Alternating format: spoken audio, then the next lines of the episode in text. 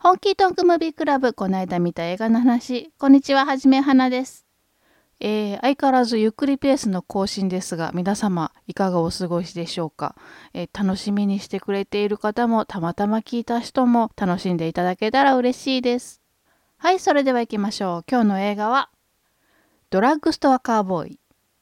1970年代のオレゴン州ポートランド。麻薬中毒のボブとダイアンの2人は仲間と共にドラッグストアを襲っては強奪した薬でハイになる生活を送っています。刹那的にその日その日を生きていましたが仲間の一人である少女ナディーンにある悲劇が起こります。それにショックを受けたボブはドラッグをやめてまともに生きようとします。しかしことはそううまくは運びませんでした。公開年度1989年監督ガス・バンサント出演マット・ディロンケリー・リンチヘザー・グラハムほかはい、今日はちょっと古いんですが、ガスバンサントの 35mm の初長編映画です。ドラッグカルチャーの映画ではあるんですけど、まあ当然、当然ですけれども、ドラッグ手出しちゃダメですからね。ダメ、絶対。これ今日定期的に言っていきますから。はい、行きましょう。主人公のボブは非常にジンクスを気にする男でやっちゃいけないことがあります。一つは犬の話。犬の話をすると30日は月が落ちると思っています。もう一つはベッドに帽子を置くこと。こちらはやってしまうと一生最悪の状態が続くと信じています。しかしある日、ボブたちが留守の間に仲間の一人のナディーンがわざとベッドの上に帽子を置いてしまいます。彼女は仲間の中でも一番若く、おそらくは未成年であろうということもあって、一番下っ端扱いされるのが不満だったんですけど、この日ついにブチ切れたんですね。何も起こるわけないじゃん、ばっかじゃないの？みたいな感じで。しかしボブたちが帰宅するとやはり最悪なことは起こっていました。この事件がきっかけでボブはすっぱりとドラッグを断つ決意をするんですけれどもここでボブとダイヤの違いが顕著に出ます。2人は仲のいいカップルなんですけれども非常に対照的です。ボブはとにかく極端で見境がありません。昼にドラッグストアで強盗したばっかりなのに夜にもまた病院に盗みに入ろうと言い出したりします。使用する薬も手当たり次第です。強い薬も弱い薬も一緒くたです。だけど一旦やめると決めるともう一切の迷いがないんですね。それまでの人間関係も一切経って構成プログラムを受けようとグループを抜けます。一方ダイアンはどこかで自制が効いてます。まあ薬やってる時点で自制もへたくれもないだろうという気もするんですけれども昼に強盗に入ったんだから夜は休まないとってこうボブを制したりとか強い薬は取り返しがつかなくなるからダメよとかこのラインまでっていうようなコントロールをしているように見える。これなんでこんな言い方かっていうとじゃあ薬やめるかっていうとやめないんですね。それどころかこうボブに一緒にやめようって誘われてもあんたおかしいんじゃないのって全く取り合わないんです。もう生活の一部としてドラッグが深く深くすでに入り込んでいてそれがなくなるっていう想像ができないんですね。もしかしたらこっちの方が状況は悪質なのかもしれないとすら思いますね。しばらく経って構成したボブのもとにダイアンは一度訪ねてきます。その時にたまには息抜きしたらってアロコとかドラッグ持ってくるんですね。普通に考えて薬やめようとしてる人に何ちゅうことをするんだって思いますけれども彼女にしては本当に好意のつもりでこれ手土産なんですよ。甘いものとか季節の果物と同じなんですね。2人はお互いに自分のもとへ戻ってこないかと誘うんですけれどもそこにはすでに大きな溝がありました。よりを戻してボブがダイヤのもとに帰るならボブは再び薬漬けの生活に戻ることになります。ダイアンがボブの元に戻るならダイヤは薬をやめなければいけません。絶対に交わらないものがそこにもうすでにあるんですね。結局ダイアンは心底疲れた顔でとぼとぼと去っていきます。その後ろ姿が本当にこうまるで老婆のようでもちろんケリー・リンチっていう女優さんの演技なんですけれども薬物使用してる人の末路ってこんなんなんだろうかっていうやるせない気持ちになるシーンでしたね。で今日はというか今日も役者陣の話までいけそうになるので大部分は割愛するんですけれども一人だけ挙げさせていただきたい人がいます。それが劇中でトムっていう名前のおじいちゃん神父さんが出てくるんですけれどもこの人神父って言いながら、まあ、ベテランジャンキー的な役どころの人。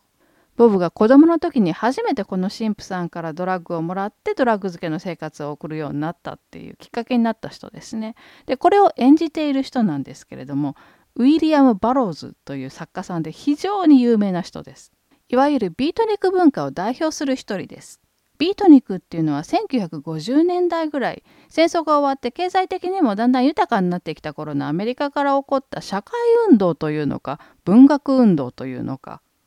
いろいろ我慢しながら抑圧されて生きる社会体制なんておかしいだろうってしかもそんな社会にこじんまりと収まるのがよしみたいな中産階級の価値観だって間違ってるだろうもっと人間本来の欲求とか思想に従った生活しようぜみたいな主義を掲げたカルチャーという感じですかね。まあ私もちゃんとよく分かってないんですけれども。あのポエトリーリーディングって詩の朗読をしたりするのが有名だったみたいなんですけれども中にはこう禅とかで精神世界を説いたりする人もいたらあのセックスとかドラッグとかで一見快楽主義にも見えるような人もいたみたいです。でこのバローズさんはドラッグ方向の人です。本物のゴリゴリのヘロイン中毒です。とにかく何というかだいぶエッジの効いた人で有名なエピソードというとちょっと紹介しづらいんですけれどもあの内縁の奥さんをウィリアム・テルごっこしてて本当に死なしちゃったりとかなんかどう言えばいいのやらっていう人なんですね。まあどこをピックアップしてもアウトな人なんですけれども偉大な作家であるっていうのも紛れもない事実でとにかく後のアーティストに多大な影響を与えた人っていうことは間違いないです。影響を公言してる人といえばニルバーナのカート・コバンが有名ですね。あとはヴィンセント・ギャロもそうだったかな。なんかちょっとその辺は曖昧です。でちょっと今回のドラッグストアカーボーイの監督のガス・バンサントの話をしてみたいと思います。最初に言った通り本作は監督初の長編作品です。だけどこれの前1985年に撮った中編になるのかな「マラノーチェ」という映画があります。それと本作の「ドラッグストアカーボーイ」そして1991年に撮った「マイ・プライベート・アイダホ」ベイビードライバーの時にも名前出しましたよねこれ。この3つが舞台が全部オレゴン州のポートランドなのでポートランド三部作と呼ばれています。それ以外にもポートランドを舞台にした映画が非常に多いことでも知られています。ガス・バンサントは結構コントラバーシャルな映画が多いって言われがちなんですけれども個人的には比較的手広くいろんな映画を撮ってるなという印象です。有名なところでは1997年のグッドウィル・ハンティング旅立ちの時これ脚本は主演のマット・デーモンが書いたはずなんですけども監督はガス・バンサントです。で私の好みでしかないんですけれどもこの人あの若年層あのまだ大人になりきれてないような若者たちを取り巻くあんまりバラ色とは言い難い青春ものみたいなのが非常に上手な監督だと思います。ガスバンサンドの若者映画で一番印象的だった、まあ衝撃的だったのは2003年のエレファント。これは1999年に実際に起こった事件、あのコロンバイン高校の銃乱射事件ですね。あれをベースにした映画です。これはあの男子高校生2人が自分たちの学校で銃を乱射してたくさん人を殺してしまって最終的には自分たちも自殺してしまうという衝撃的な事件だったんですけれども劇中でもやはり同じ事件が起こります。この映画で一番印象的だったのが事件の直前に男子高校生2人でシャワーを浴びるんですね一緒に。その時に一人が「俺キスしたことないんだよね」ってポソって言うんですよ。それともう一人が「あじゃあ俺とやっとく?」みたいな感じで少年同士でキスをしてそれからあの事件を起こしに行くんですね。これ何がやるせないって彼らは事件の後でもう死ぬんだって決めてるんですね。キスも知らないほど人生始まったばっかりの少年たちがもう死ぬ覚悟を決めて銃を乱射しに行くんですよ。もう他に道はなかったのかって本当にやるせない思いがするシーンでした。もちろんこのシーン自体はフィクションなのかもしれませんけれども。また近年ではガスバンさんと日本の俳優使ったりとか日本を舞台に使うっていうことも少なくないんですね。例えば2011年の「永遠の僕たち」では主人公に寄り添う神風特攻隊の少尉の幽霊みたいな役で加瀬亮さんが出てましたね。これ個人的にはかなり好きな映画でした。ちょっとハロルドとモードを思い出させる映画で。2016年には「追憶の森」という映画を撮っています。これは青木ヶ原樹海で自殺しようとするアメリカ人男性の話なんですけれども主演はマフシュー・マコノヒーなんですが樹海で出会ってその後行動を共にする日本人役で渡辺謙さんが出ていました。で今回ドラッグ系の映画を扱ったので他にもドラッグにまつわる映画っていうのをちょっといくつか紹介してみたいと思います。といっても劇中にドラッグが出てくるとか登場人物がドラッグをやるというような映画も天文学的にあるのでストーリーのメインファクターがドラッグというものですね。だけど万人におすすめっていうわけではないですからね。こうドラッグ映画っていうのは特殊な映画ですから本当ダメ絶対っていうね。はい、えー、一世を風靡したドラッグカルチャーの映画としてはやっぱり1996年のトレインスポッティング。当時は音楽もかなり流行ってイギーポップとかアンダーワールドなんかも注目されましたね。おしゃれ映画として見られることが結構多くてたまに麻薬賞賛映画なんて言われたりもするんですけれども私はそんなことはないと思いますだってそもそも設定からお金も職もない若者たちが薬買うためだけに強盗を繰り返してっていうような底辺の状況から話が始まるわけですからね。まあその辺の設定としてはドラッグストアカーボーイも同じではあるんですけれどもだけどあのドラッグストアカーボーイの方はそんなにハードなものではないんですね映像として。というのも時々ボブが見る薬で見る幻覚とかが入ってきたりはするんですけれども可愛いもんです。薬やめるって言ってから次の瞬間にはもう構成してたりしますから。禁断症状で苦しんでるみたいなシーンは全然ないんですね。だけどトレスパの方はちゃんとその辺の描写もあるんです。例えばたまり場で全員が薬でぶっ飛んでて友達の赤ちゃんが死んでることに誰も気づかなかったとか。で何日経ってたか分かんないとか。仲間の中で唯一クリーンだった友達が彼女に振られてそのショックでドラッグ始めちゃってでもあの注射器を他人と使い回しちゃって HIV に感染したりとか。とにかくドラッグが近くにあるっていう環境そのものを断たないと終わらない悪循環なんだっていうのを結構まざまざと見せつけられる映画でした。若年層がドラッグに溺れていく映画っていうのも実はたくさんあります。例えば1995年若い時のデカプリオが主演しているバスケットボールダイアリーズ。これはもう典型的な転落っぷりでシンナーから始めた少年たちが徐々にエスカレートしてヘロイン中毒になって最終的には体を打って薬を買うところまで落ちていくっていう映画でしたね。デカプリオはウルフ・オブ・ウォール・ストリートでもドラッグでヘロヘロになる役やってましたね。で最近のドラッグ映画といえば2019年の「ビューティフル・ボーイ」ティモシー・シャラメが出てましたね。これは現代の若者がいかにして麻薬に溺れていくかっていうのとドラッグの依存から抜け出す難しさそれと周囲の人間の苦悩を描いた映画でした。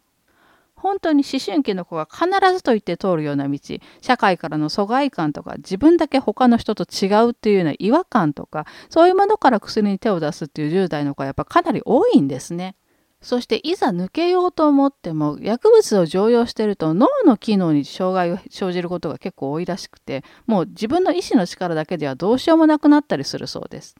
タバコとかグルテンみたいにしばらく触れてないと体が興味を失うということはないんだそうで薬物立ってるっていう人はずっと欲しい欲しいと思いながらずっと我慢してるだけっていう状態だそうですね。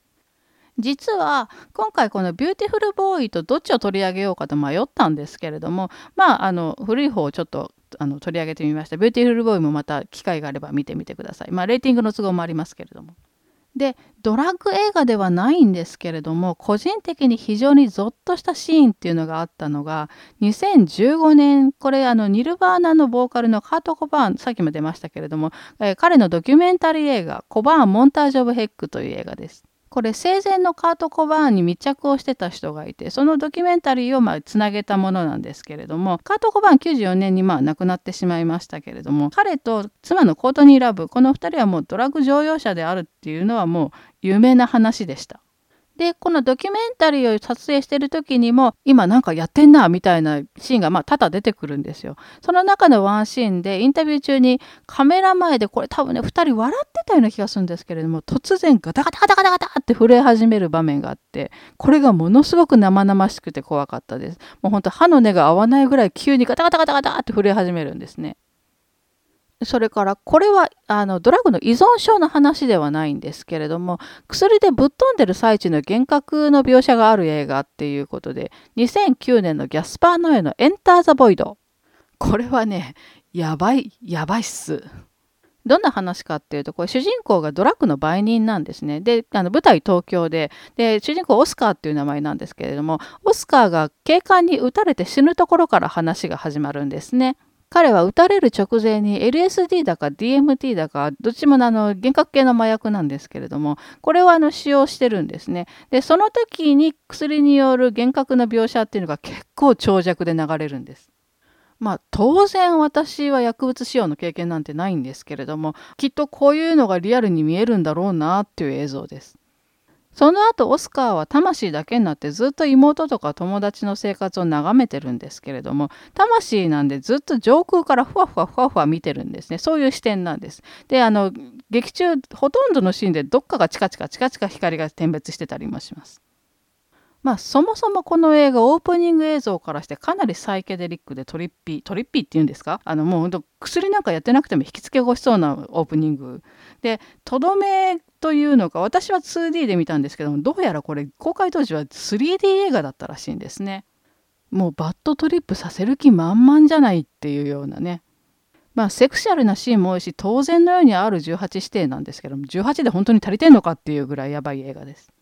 ただこれあのギャスパー・ノエの映画ですからその辺はあの差し引いたり差し足したりしながらちょっと聞いておいてほしいんですけれどもこの監督本当に観客にかなり挑発的な映画を撮る人なんですね。万人に愛される気ゼロだろうっていう、まあ、だからこそコアなファンもたくさんいるんですけれども。いや本当にこう見れるもんなら見てみろよって言われてるんじゃないかっていうぐらいこうエッジが効いた映画ばっかり撮る人です。ちなみに2019年にギャスパーの絵クライマックスという映画撮ってるんですけれどもこれも薬絡みです。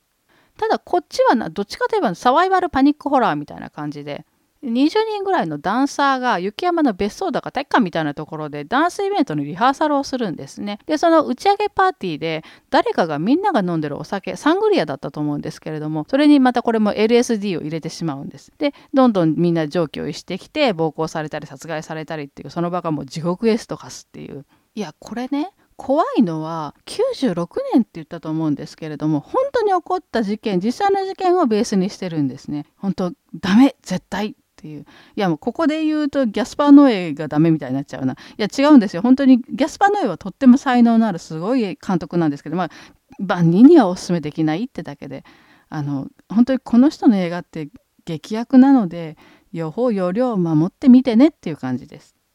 で最後にもう一本だけ私が知る最悪のドラッグ映画っていうのが2000年の「レクイエム・フォー・ドリーム」これはね本当になんで映画見てこんな思いをせにゃならんのっていうぐらいこうドラッグ映画の中でもトップクラスに悲惨なラストの映画です。もう真面目にドラッグ撲滅のための啓発映画にしてもいいぐらいうわドラッグに手出すとこんなことになっちゃうのっていう本当にこう悲惨な最後でしたね。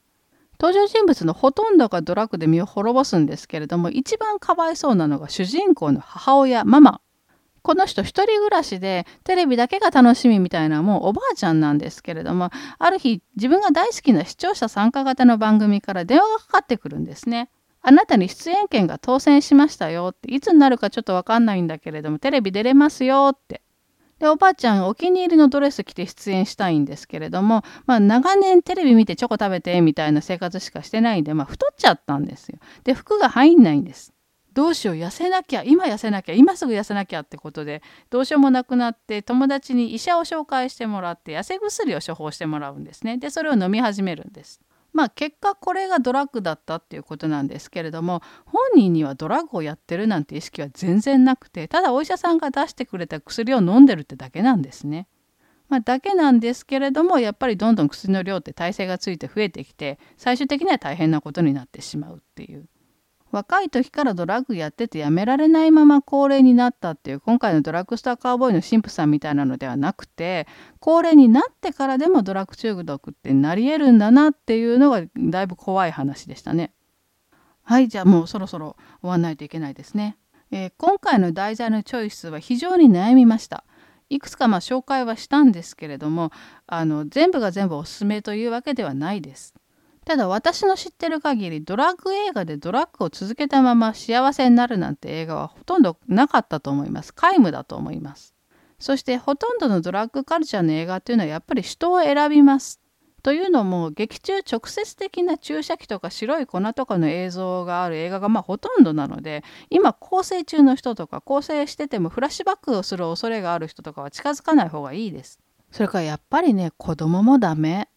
ほとんどのドラッグ映画ってある指定だとは思うんですけれどもやっぱり体もそうですけども心が育ってないと非常に危ういと思います。特にティーンになると大敗的なものが輝いて見える時っていうのがあるからね。後で笑えるようなものであればいやあの時中2だったわで片付くんですけれどもドラッグとか、まあ、体に残っていきますからね。いやもちろんドラッグカルチャーの映画でもいい映画は確かに存在するとは思うんですけれどもそれはまあ大人になるまで楽しみにとっといてください。大人になってから見ようね。それからまあこれ聞いてる人でそんな人はいないとは思うんですけれども今何かの誘惑の中にいるような人はとりあえず映画見ようぜ。今日あげたような映画以外の映画見ようぜ。磯野映画見ようぜ。と中島くんも言っているので映画見ましょう。はい、それでは今日はこの辺にしておきたいと思います。最後までお付き合いいただきありがとうございました。たくさん映画を見て豊かな人生を送りましょう。はじめはなでした。